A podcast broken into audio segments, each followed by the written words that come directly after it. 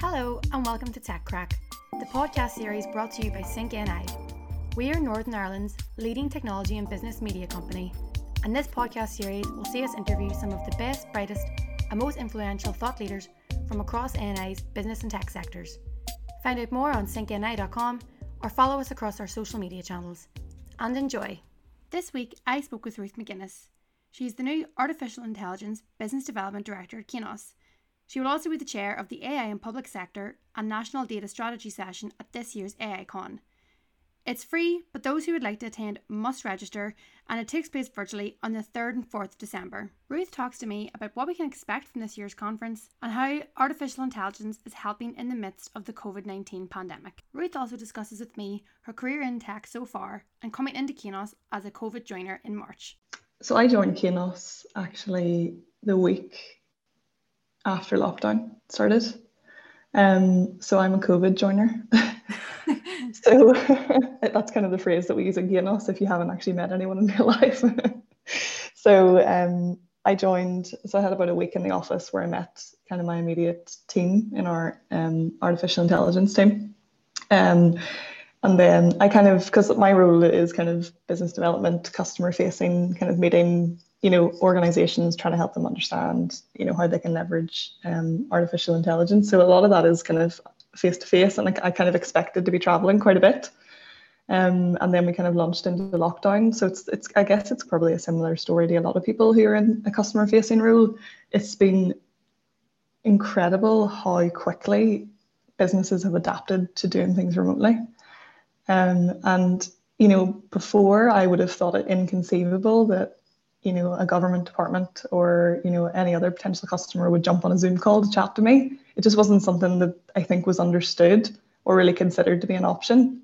Yeah. so it was very much all face to face and now you know it's everyone's so confident on zoom it's kind of a done thing. And i, I can't even see you know if if kind of life goes back to normal in the next year i, I i'm really interested to see how it does impact on kind of business development roles and like customer facing roles and whether this is the new normal or if people will slip back into traveling. Um, I found that it's been busier than ever. Um, and I'm sure a lot of people in um, tech would say the same thing that kind of COVID as a pandemic has really accelerated the need to adopt technology much quicker.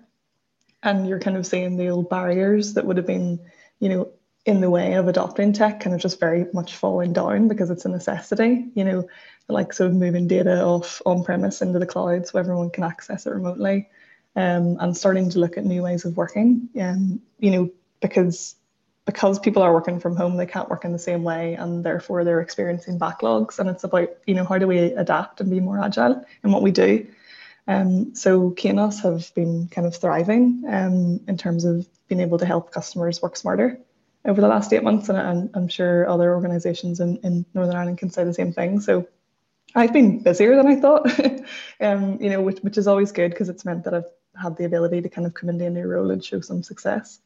Um, so it's been great.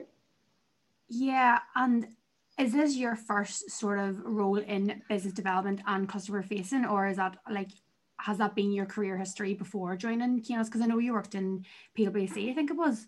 Yes, yeah, no, I'll, I'll maybe talk you through um, kind of my background and how I've got here because I think it's really important to me to help people understand that you can work in tech in different roles and it doesn't mean that you have to be a software engineer.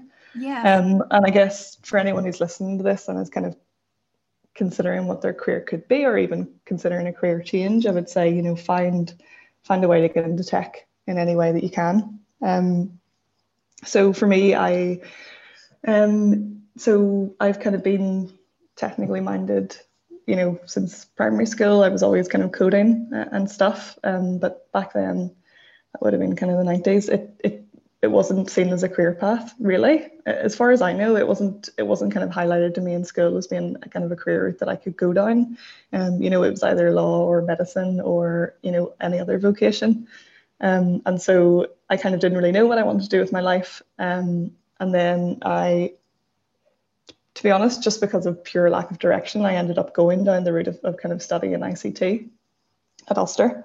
Um, and but even then, I, I, don't think I really thought that it was going to be a career path for me. Uh, I just knew that I really loved technology and I was really interested in it.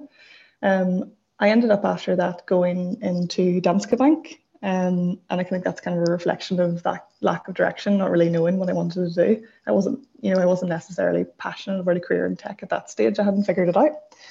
Um, so joined kind of the HR department in Danske Bank and very quickly kind of got involved in kind of helping them improve their processes using um, using .NET. Um, and it was just kind of I've realized that in every role that I've went in, into, even if it wasn't explicitly meant to be a technology role, I've always ended up kind of doing some sort of efficiency or technology kind of slanted task. Um, so I was in Danske Bank for a number of years, and then I kind of thought to myself, you know, I really love doing this, and how do I make this happen? Um, so I applied for a software developer job in a local technology company called Tascomi Limited. So I don't know if you're um, familiar with Tascomi. Um, they're they're kind of uh, they're a small company based out of Hillsborough, um, and they develop kind of um, web applications for local government. So if you're you know, filling in a building control application or you're applying for a dog license or you're interacting with your council in Northern Ireland, it's it's usually tes- Tascomi technology. Um, so they're kind of this um, amazing behind the scenes technology provider that most people haven't heard of. Um, anyway, so I um, applied for a software developer job, was interviewed by Rick Hazard, who's their CTO, and by Niall Adams, who was their kind of um, sales director at the time.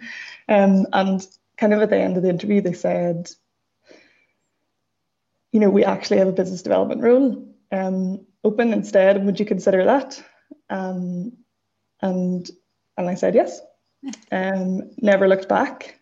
Uh, so it gave me the opportunity, and this is kind of what I would recommend to everyone. I would say, if you're looking to kickstart your career in tech, you know, don't go to a big four. Um, don't go to a huge organization. Um, go to go to a scale up.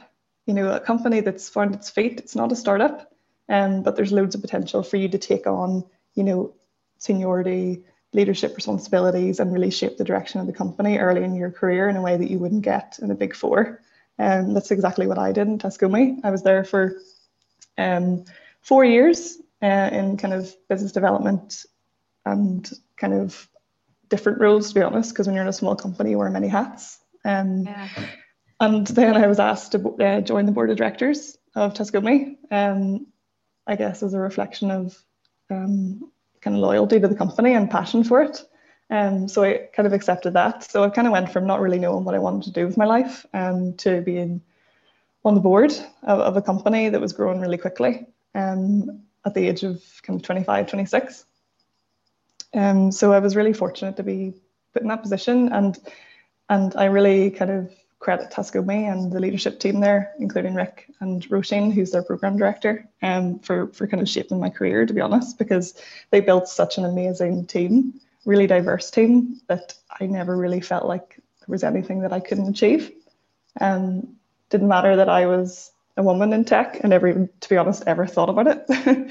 um, you know, it, it didn't really matter that I didn't have the background. Uh, it didn't matter that I didn't have board experience. You know, I think it just reflects the opportunity that's out there in Northern Ireland in, in tech companies that you can, you know, if you're brave enough to take that step. Um, so moving on from from kind of Tascomi, where I really think I learned so much from from an, an, incredible team, and I still I still say it was you know the best job that I ever had. Um, I then kind of just recognized my own interests at that stage, and you know I knew that I wanted to work in tech, but actually I was really interested in starting to look at more emerging tech um, and starting to look to the future. Um, and that's kind of what drove me to start to look at a role in PwC um, because they were setting up a new team in Northern Ireland for emerging technologies, um, including artificial intelligence. Um, and that's just something that I'm really personally interested in. So I, I thought, you know, when else am I going to get the opportunity to get a job in AI in Northern Ireland? Um, it's, you know, there's not that much opportunity, or there wasn't at that stage. Um, so I took took a role there, and the role was kind of it, was a more delivery facing role. So I stepped away from business development um, and it was about building up a team. Um, so when I joined, it was a team of about 11. By the time I left, it was a team of around 70. Um, so people in different technology roles, kind of RPA developers, AI, kind of data scientists, um, data analysts. Um, so I was helping build the team with Andrew Jordan, who's still there today in PwC. Um, and we built an amazing team, and the focus of the team was using emerging tech to actually improve PwC internally uh, and what they were doing as an organization. So it was a really amazing role and opportunity. Um, and after I was there for a couple of years in a kind of a delivery role and kind of a, I guess, a leadership role in building the team, was um, I kind of met Austin Tanney. So I don't know if you if you if you know Austin well, Neve. Yeah, I do. I've been doing it few times. He's great. yeah. So um, Austin um, is head of AI at Kainos. Um, so um, Austin was kind of looking for someone to join the leadership, the AI leadership team in Kainos. Um, and I kind of thought this is my even more of an opportunity for me to completely specialize in exactly what I want to do with my career. And it's becoming really clear to me now that I want to work in AI. Um, so kind of interviewed with Austin and Kainos. And to be honest, you know, Kainos is one of the best tech companies in Northern Ireland. Um, for me to have thought that I would get a role there, you know, I haven't started in Danske Bank um, all those years ago. I, you know, it's I kind of feel like I've landed the company that I'd, I'd want to work for for life, to be honest. Um, after being here eight months, um, so my role is fundamentally business development. It's growing growing the team, trying to generate more artificial intelligence work for Kainos to do. Um, it's been really challenging um, because you know it's an emerging tech field, but it's I think what I've seen over the last year or so is that AI probably at the time that I was in PwC was seen as more of a like a shiny kind of R and D thing that we just did to kind of impress customers. Um, you know, and I think most people probably still recognize it as that. Um, but to be honest, that you know, probably helped by COVID. Um, it's the only thing that COVID has helped is that it's really accelerated the adoption of technologies like AI. Um, and it's become it's become you know a critical component of a lot of the work that we're doing in government at the minute, um, which has been incredible. Um, so that's kind of been my pathway, starting from not really knowing what I was doing, you know, through to doing kind of different leadership roles in small companies, large tech companies, um, big fours, um, to where I am today, which is kind of leading an AI team, um, which is where I wanted to get to, and I'm, I'm absolutely loving it. Yeah, and just whenever you whenever you joined PwC and you were sort of saying that, you know, back then you just wanted to do something with emerging tech and artificial intelligence, and there wasn't really there at that stage there wasn't a lot of opportunities in that sort of field within Northern Ireland. Um, can you just ask like ar- around what year was that? Um, so that would have been about about three or four years ago. Um, and kind of i guess let me kind of rephrase that i think at that time ai was being done in kind of little pockets of excellence in northern ireland and i think that you really needed to have credentials you know to move into your role you know in that field at that time um, and it's i think you would have seen kind of data scientists or kind of phd um, doctors who specialize in that field working in ai at that time um, so it was a really specialist field, and I wouldn't have been able to have trans- kind of transitioned across from, you know, a tech company that was doing kind of software for local government into an AI role without the credentials to back me up. Um, and I think that me moving into kind of PwC in a more generalist role, but getting the opportunity to specialize in AI within that area, um, then kind of allowed me to credentialize myself and at that time, I think that AI was co- becoming more commonplace and you were starting to see the types of roles within that field evolve. So, what would have been just data scientists at the time, um, you know, or doctors of AI, you were starting to see kind of a wider variety of roles that, that people can do if they want to work in that field. So, you can, you know, you're seeing technical architects, you're seeing product designers for AI, you're seeing kind of business development roles. You're seeing all of the the kind of typical tech roles that you would expect within the field, but it's it's but kind of associated with working within the artificial intelligence field. So over the last three to four years, you've seen it move from that very specialist kind of research um, field into something that's um, you know a really credible career path for a wi- wider variety of people. And um, so it created an opportunity then for me to to kind of start to leverage the opportunity to specialize in it, which has been great. Yeah, no, definitely. Like just even to emphasize your point there, Ruth, for even like three or four years ago, it's not a long time really, but the acceleration of the amount of AI roles and just the amount of work that's being done with artificial intelligence in Northern Ireland since then. Like what you were saying, you know, it used to be sort of like it was shiny and, and scientific and almost like a novelty, but now I think it's really coming to the forefront of tech in again, like what you said, like not that COVID is positive, but that's one of the positives that has come out of it, and that it's really shown people because maybe people would have been skeptical and companies and big corporations would have been skeptical about using it before or looking to develop roles in that, but now they're really seeing the importance of it because of the amount of things AI has helped to do throughout COVID, even with like detecting fake news and uh, being trialed in in drug trials for COVID and different molecules and even things like tracking all the data of the positive COVID cases worldwide. I mean, there's nothing really, you know, could, would you say there's nothing really AI can't can't really do at the minute on a global scale? Yeah, that, well, there's there's always some limitations, obviously, to any technology. But the thing that I think what the COVID has really done for AI is that it's helped people understand genuinely what it is and what it can do. Um, so it's it's moved AI away from this kind of R&D type sci-fi type concept into being people are starting to fundamentally understand what it is, which is just that it's just using data, you know, to predict trends. Um, it's using data to kind of make decisions um, in an automated way. So it's very much just focused around better leveraging the data that all organizations hold.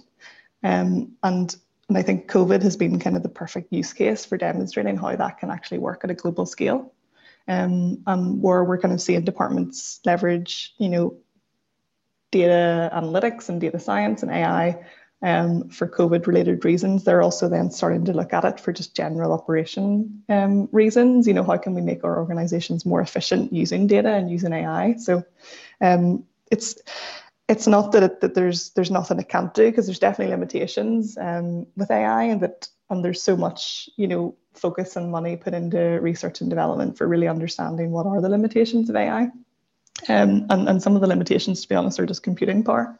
Um, the amount of power that it needs to kind of do some of the more complex use cases for AI or, a limitation for a lot of organizations. But um, the kind of day-to-day efficiencies that you can gain from better use of data um, is definitely being more kind of commonly adopted across organizations, not just in kind of public sector, but also the private sector as well. Um, so, yeah, you're right. Yeah, and just on that, because you talk about the public sector, I know you're the chair of AI in the public sector and the National Data Strategy session at this year's AI Con. What can we expect from this year's AI Con Yes. Okay. Thanks for giving me the opportunity to speak about that. I feel like that's yeah what I should be focusing on in this conversation. so um, AICon. So the first ever AICon was last year. So AICon, for anyone that doesn't know, it's Northern Ireland's Artificial Intelligence Conference. So the name is kind of explanatory in itself. Um, so the first one was was kind of was launched last year by Tom Gray and Austin Tanney. Um, and the reason that the conference was launched was just a recognition of um, the potential for Northern Ireland to be the centre of excellence for artificial intelligence and kind of trying to position Northern Ireland on, on the global stage for being a leader in that space because there's so many organisations um, in Northern Ireland that are that are, that are specialists in AI that maybe you know people aren't aware of. Um, and the industry is growing in Northern Ireland. There's more and more organisations doing this type of work. There's more focus on it at an academic level within Queen's and Ulster. Um, and you know, some of the large organisations you might not even realise are doing AI or doing AI, like Allstate and Liberty, and even the big four like PwC. Um, so it's it, it, was kind of us kind of trying to create a create a community really to say, look, AI in Northern Ireland exists, um, and here's all the fantastic things that we're doing. So this is the second year of AICon, so it's taking place on the 3rd and 4th of December this year, and it's fully remote, of course, um, because of COVID. Um, but the, the kind of opportunity that presents itself with COVID is that last year we were kind of limited to, you know, we had to fill a venue in, you know, in, in Northern Ireland and it had to be people physically attending, um, and we had to fly speakers over. But kind of one of the other kind of positives of COVID is that you can take something like this and put it on the global stage because it's just like your podcast. It kind of opens it up to an unlimited audience of people, and it becomes really easy to get speakers from all the, over the world um, because it's all taking place remotely. So it, we're going kind of, it's going to be much, much bigger than it was last year. And I think that just recognizes how quickly AI is accelerating. Um, so we've got a really amazing kind of jam packed agenda um, over the two days, which is kind of showcasing some really amazing speakers, um, local and across the UK and globally. Um, so we've got speakers from um, Google, um, we've got speakers from um, Cheltenham Science Festival, the government of Estonia. We've got people from lots of the amazing startups in Northern Ireland, including Humane and Italic Pig. and we're also hearing from Digital Catapult and um, there's kind of different themes throughout the different days. So there's a focus on AI in financial services with Fiona Brown in the, ta- the tactics, and there is um, kind of a focus on AI impact on arts and culture as well. Um, and just we're we're kind of also going to hope to use the conference as a bit of a launching pad for for what the strategy for AI in Northern Northern Ireland is over the next few years. So it really encourage anyone who kind of is interested in seeing where that is going to go to attend. Um, and just to focus on on my my panel session selfishly. So um, because I'm kind of working in Kainos mostly within the public sector, um, that's the, going to be the focus of my session. So it's going to be what is the impact uh, of kind of AI on the public sector, and, and more specifically, I'm talking about um, the national data strategy. So um, people may or may not have, have seen the National Data Strategy. Um, it has, so it's a government policy document um, that effectively outlines how the UK can build a world leading data economy. Um, and it kind of sets out some policies and missions that the whole of the UK should consider over the next few years in terms of how they're adopting and leveraging and using data. Um, so it's it's a really significant strategy document. Um, and anyone that's worked in public sector will remember the kind of revolution in government that we saw about five years ago, um, which was kind of everyone knows as digital transformation, which was the kind of government really significantly being encouraged to adopt cloud, um, moving off premise into the cloud. Um, and that was a huge kind of revolution in terms of how government departments were working. And we haven't really seen anything on that scale until now. Um, so the national data strategy sets out, you know, now that we've moved on to the cloud and we've pulled together all this data, what are we doing with it? Are we using it responsibly? Are we using it ethically? Are we using it at all? You know, what efficiencies can we get from starting to look at this, this in a structured way? So it's a really important um, strategy and it's actually open for public consultation at the minute, um, which means that anyone within the UK, anyone with Northern Ireland can actually go in and, and air their views in terms of how they think that their data and everyone's data should be leveraged by public sector and private sector.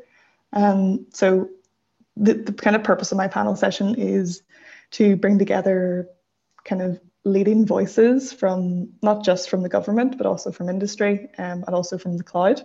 Um, so uh, it, it's kind of the purpose of the, the session is, is really just to talk about you know, it's amazing that this strategy has been written and, and, it's going to be implemented in the next year or so. But it's it's about understanding from those different individuals, um, what are the limitations to us actually achieving this? Because, you know, it's it's fantastic to say that we should all, you know, better leverage our, our data um, to improve society and to improve the economy and to, to, to improve businesses. But, you know, we need to fundamentally acknowledge that there that there actually are kind of blockers to doing that, you know, including kind of real or perceived legal risks or security risks of share, sharing data. So how does GDPR actually impact us in a real or perceived way from, from better leveraging our data? Um, is there a lack of incentives for for companies and government to actually start to look at the data that they hold and how they're using it? Um, do we actually have the skills? Uh, it's a big question because there's there, you know there's definitely a shortage of kind of academics, you know, data scientists in the UK that have the skills um, and the knowledge to do the sorts of work that's required. Um, and it's it's also do we just do we have the investment to do this because we're we're asking companies to to adapt and go above and beyond how they're they're currently working and including departments and government as well to, to start to work in, in a different way and do they have the investment to start to do that. Um, and then there's just fundamental questions about you know what is what is the governance models? You know every organization in the world had to adapt to gdpr you know how now are they going to adapt to not just protecting data um, that they hold, but actually starting to leverage it in a way that, that that's ethical um, and explainable as well. Um, so there's there's huge huge problems um, at the minute, um, or maybe not problems, but opportunities to overcome. Um, and there's I think one of the biggest things that I want to talk about in my panel session is just the the lack of open data sharing across government. Um, and you know, you'll see the same thing in Northern Ireland um, as well. And it's just, you know, fundamentally, government departments do not share data between themselves. And and that's for all of the reasons that I've just outlined there. It's just there's there's you know there's data protection reasons that prevents them from doing that. There's kind of lack of governance. You know, who owns the data? Who's who's controls the data in the organisation? Um, there's a lot of uncertainty that stops us sharing data in a way that would be so beneficial for, for society. Um, so I, am really hoping that it's going to be uh, kind of a really engaging discussion, um, particularly because I've kind of managed to secure some really amazing speakers from um, from government and from a policy perspective, and also from um, uh, Amazon Web Services as well from a cloud perspective. Um, and I've also got um, a kind of industry speaker from Northern Ireland as well to talk about you know, what are, what are the what's the impacts of the kind of national data strategy from from their perspective. So it's going to be a 45 minute session um, with me kind of asking questions to the panelists, um, and then there's going to be an opportunity for us to open up questions to the floor um, for the audience. Um, so it's going to be just held on a kind of webinar tool, so anyone can ask questions throughout the session, and I will read them out at the end.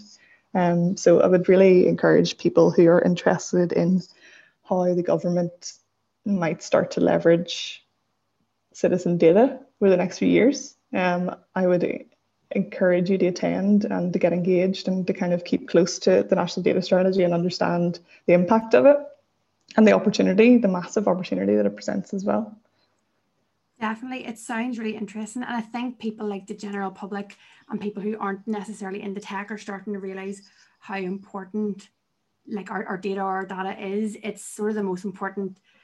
It's us, you know, everyone everyone has data. It's not just, you know, data, it's not just numbers and coding, you know, everyone has personal data. And even like things with net Netflix documentaries like the social dilemma, you know, it's all sort of coming to the forefront now. And that whole question, like what you're talking about there, ethics and, and ethics within data and data sharing. And you know like i don't need to tell you ruth um, the amount of data breaches even from big firms even since gdpr came in.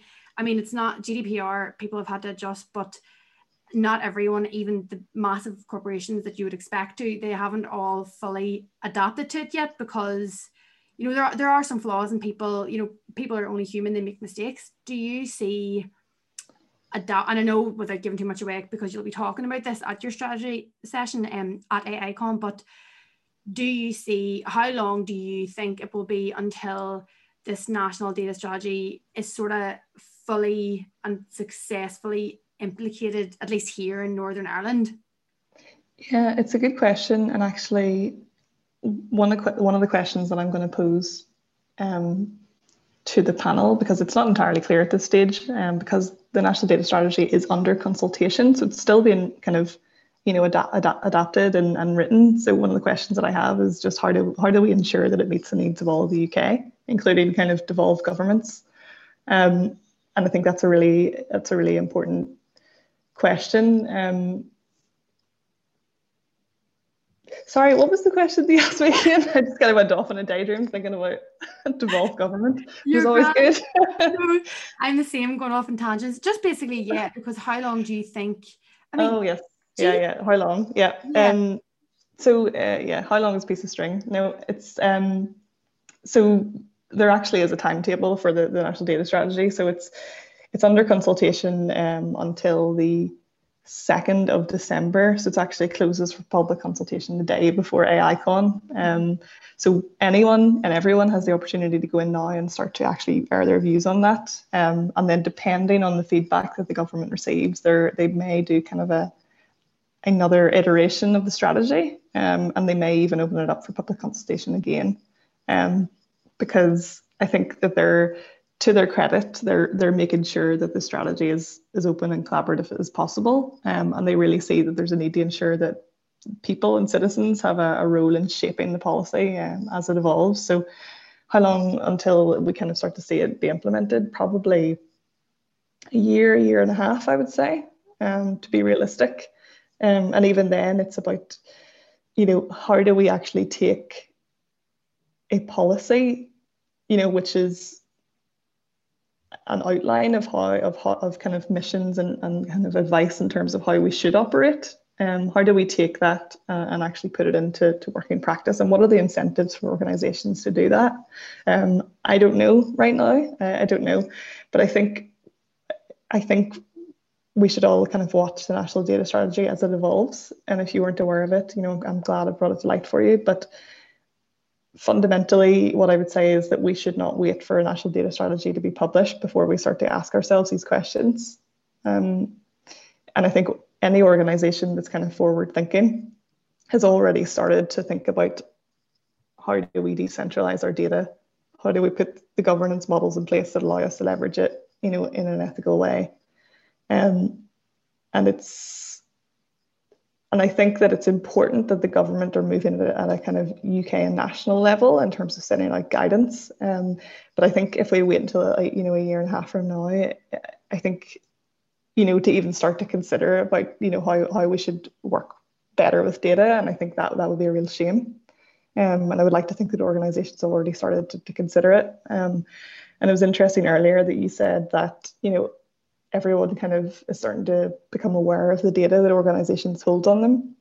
Mm-hmm. You know, e- even in, in government, you know, you have an identity in government. You know, if if you've applied for planning permission, you know, there's there's information about you. You know, if you've applied for building control, there's information on you. If you've applied for um, you know, benefits, there's there's information on you. And it's just incredible the amount of information that, that government departments actually hold on citizens. Um, but the thing is, there's no one picture of, of you in government because governments are not sharing data between themselves. So, um, although we, we kind of feel like, oh, the government know everything about us because we've done all of the, these things, but actually the reality is they don't. Um, they're not they're not joined up at all. Um, you know, for for the reasons that I talked about earlier in terms of blockers. Um, but it's but it's kind of the the thing that we need to really think about and the thing that we need to care about is if they start to if they start to become joined up, if open data sharing becomes more widely adopted, if all of those kind of barriers start to come down, um, you know, what do they do with that information and and do we have visibility of it? Um, so it's it's becomes really interesting, and I know that like the conversation globally has people are becoming so much more aware of data. Um, um, and what organizations or what organizations are doing with it. Um, and I think that I, I don't want people to I guess I would love for people to come at this with a really positive slant and to say that government want to use data in a better way to actually improve lives and to improve, to kind of you know improve society because they want to offer better services out to citizens um, and they want to better understand the needs of citizens and it's all about doing it in a way that benefits society but that is also governed and safe. Um, and and I don't want people to, I guess, get caught up in the idea of that, you know, the likes of Netflix and Facebook and whoever are kind of abusing their data um, and that they're uncomfortable with it. So I think we need to really be careful that we don't go down that rabbit hole of of kind of being afraid of organizations holding our data and start to think about, you know, what are the positives to to that data story um, and just kind of, I guess, educate everyone educating themselves in terms of the possibilities and, and how, and how we could improve society through through um, better use of data. So for me, it's a really exciting opportunity that the government have started to consider how can we do this in a better way. Um, and and the fact that they've opened it up to public consultation as well is just a reflection of of how much that this is actually focused on people and not on business businesses. So um, yeah, it's exciting times. Yeah, it'll definitely be an interesting. I'll obviously be attending. it'll be an interesting panel session. Um, even just discussing because this is it as well. People think tech is is such a hard line, you know, scientific thing, but it's it's all of that combined. It's about people and how tech can help people and about the ethics behind it. So it'll be a really interesting, even just human interest and or human interest discussion that day as well. Yeah, definitely. And I think it, it kind of ties back into the kind of idea of, you know, what does the future look like? Um, the future doesn't, you know, look like a sci-fi movie. Um, it looks like, you know, people as individuals living in kind of smart cities, as, as we're describing it, you know, cities that work better for the people that live within it because they better understand the people that live within it um, and they're more efficient and it's all kind of connected and joined up and works in a way that benefits society. Um, and I think, you know, if you're if you're interested in kind of what what the world could look like, you know, for you as a citizen over the next five years and how government are using data, I would really kind of recommend that you start to look at, you know, some of the smart cities um, work that's being done across the UK and Northern Ireland in terms of, you know, what does the future of our city look like with the use of data? Um, or um, some cities who are kind of forward thinking have already started to think about it and have already started to move on it. Um, so I would, you know, highly recommend giving that a Google and starting to, to read about it because it's really interesting. Yeah, and then with a specific focus um, for this year's AICon on fintech and like health tech and healthcare as well, is that something that was always planned for this year's AICon, or when did the organisation of the event begin, or you know, have you purposely adapted the event around everything that is going on with with COVID and just the world at the minute? Yeah, so the it's a good question. Um, so the the actual kind of structure of of AICon is actually more of a reflection on what we see as the strengths of Northern Ireland, um, in terms of where we see our our kind of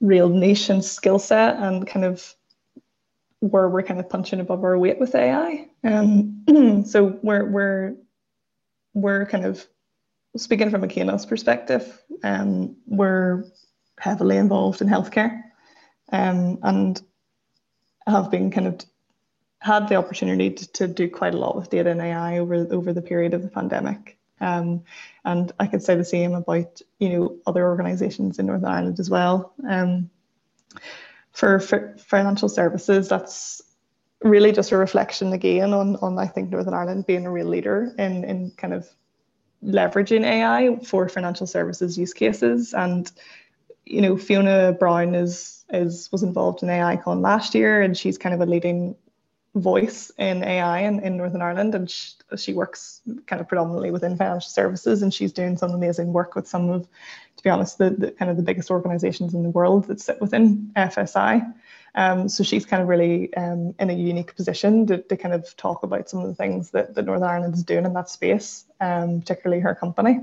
Um, and the for the public sector as well. Um, and again, it's it's kind of mostly a reflection on the type of work that Northern Ireland as an organisation, as a sorry, as a region is doing in that space. So we, we again we can kind of talk about it with great confidence. Um, and I, am not sure if I mentioned earlier, but one of the the kind of streams within the conference is AI in the screen industry. Mm-hmm.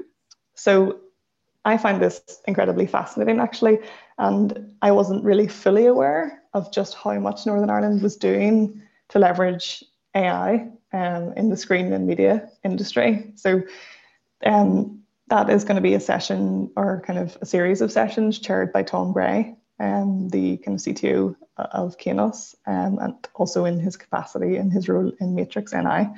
Um, so there's going to be a series of really, really interesting kind of discussions that focus around um, how startups in Northern Ireland are, are using AI for the likes of kind of building characters in games, um, and how they're using it to, you know, replace CGI in films. Um, and to be honest, there's some incredible stories coming out, out of Northern Ireland in terms of what we're doing with tech and what we're doing in film and gaming that people might not have been aware of. Um, so again, if you're kind of interested in gaming or the film industry or media or movies or Hollywood, um, I would recommend kind of tuning in to, to listen to that. Um, and just one more thing on that is that um, Austin is Austin Tanney, co-founder of AICon. Um, he is super interested in arts and culture, and he really cares about you know society, the ethics of AI, and the impact on people. Um, and his kind of stream of of kind of sessions is, is going to be all focused around that. So um, mine's a bit stuffy, he said, because I'm focused on government. um, but he he's kind of focusing on, you know, how is how is AI being leveraged in really unique ways for music? You know, creating music. How is it being leveraged to, um, you know, in art? Um, and there's some really cool kind of arts and culture type conversations that are going to be taking place, um, including kind of conversations with Google um, about what they're doing, and also um, Jenny Kleeman, who is a journalist as well. Um, so I think there's something for everything in this in this kind of two day conference because there's arts and culture, there's like media, film, gaming, there's public sector government, there's kind of um, financial services, um, and there is also quite a lot of stuff that just focuses generally on what the next steps are for Northern Ireland as a region in terms of how seriously we're taking AI and, and what investments we're going to make over the next few years to, to kind of further establish that as a, as a kind of focus for the region um, in terms of you know job creation and skills development and um, all of that good stuff as well. So um, I think I think it would be a mistake to miss this conference. I think definitely the overwhelming point to take away from this podcast is that there is something for everybody. You know, it's not just about being a, a, a tech nerd or a tech geek or really into software development. Um, you know, AI con artificial intelligence is is everywhere, even if people don't realize it. And there's whether you're interested in, like you said, like government or politics or the arts, and media, or finance or health, um, you know, there's something, there'll be something for everybody.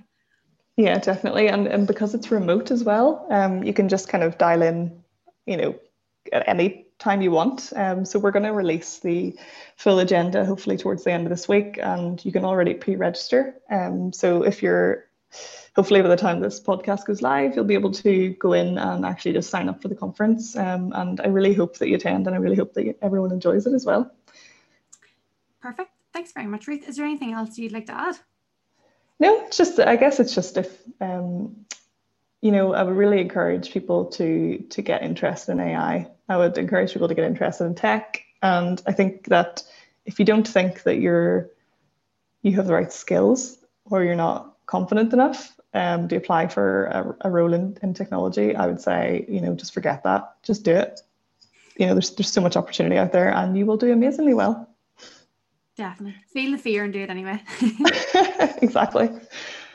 Perfect. Thank you so much, Ruth. No problem. Thanks, Neve. That's it for this week's episode of Tech Crack. For all things tech and business in Northern Ireland, visit syncni.com. Have a good week.